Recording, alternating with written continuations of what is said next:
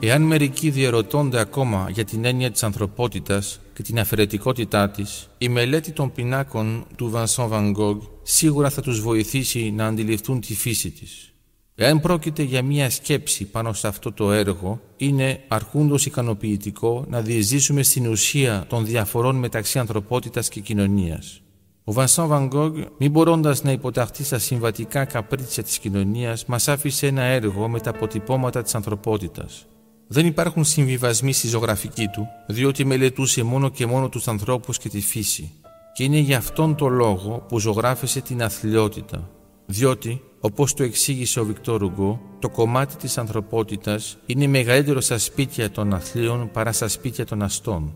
Η ανθρώπινη φύση αρκείται στα λίγα, διότι το μόνο που επιθυμεί είναι να ζει, ενώ η κοινωνική φύση χρειάζεται πολλά για να επιβιώσει. Οι κοινωνικές απαιτήσεις είναι πιο σημαντικές από τις ανθρώπινες ανάγκες, διότι το ουσιώδες είναι σπάνιο. Επικεντρώνεται στην πολλαπλότητα του ενός και όχι στον ένα της πολλαπλότητας. Ο Βανσόν Βαγκόγκ συνθέτει βάση των στοιχείων που χαρακτηρίζουν την ανθρωπότητα.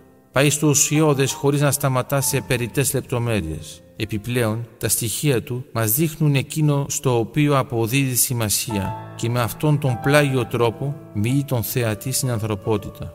Έτσι, La Chambre de Vincent ή Le Vieil Homme Triste ή ακόμα τα γνωστά Tournesol δεν είναι παρά ψηφίδες της ανθρωπότητας. Προβάλλοντας πράγματα που η κοινωνία θεωρεί λεπτομέρειες, αναδεικνύει τα ίχνη της ανθρωπότητας.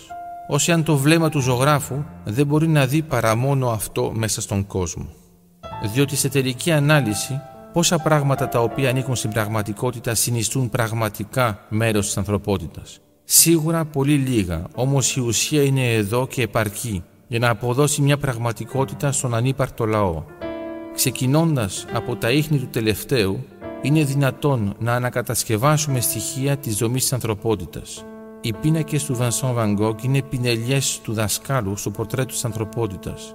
Σε εμάς έγκυται να τις εκλάβουμε ως τέτοιες και να μην τις θεωρούμε ως απλούς πίνακες που πρέπει να κοσμούν εκθέσεις βυθισμένες στο κοινωνικό κενό.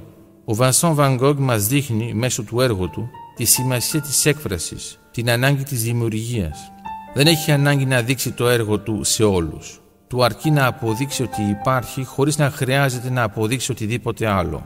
Διότι η κοινωνία δεν μπορεί να δώσει την έγκρισή της παρά για το παρόν. Όμως, όταν πρόκειται περί δημιουργίας για την ανθρωπότητα, αυτό δεν είναι αρκετό.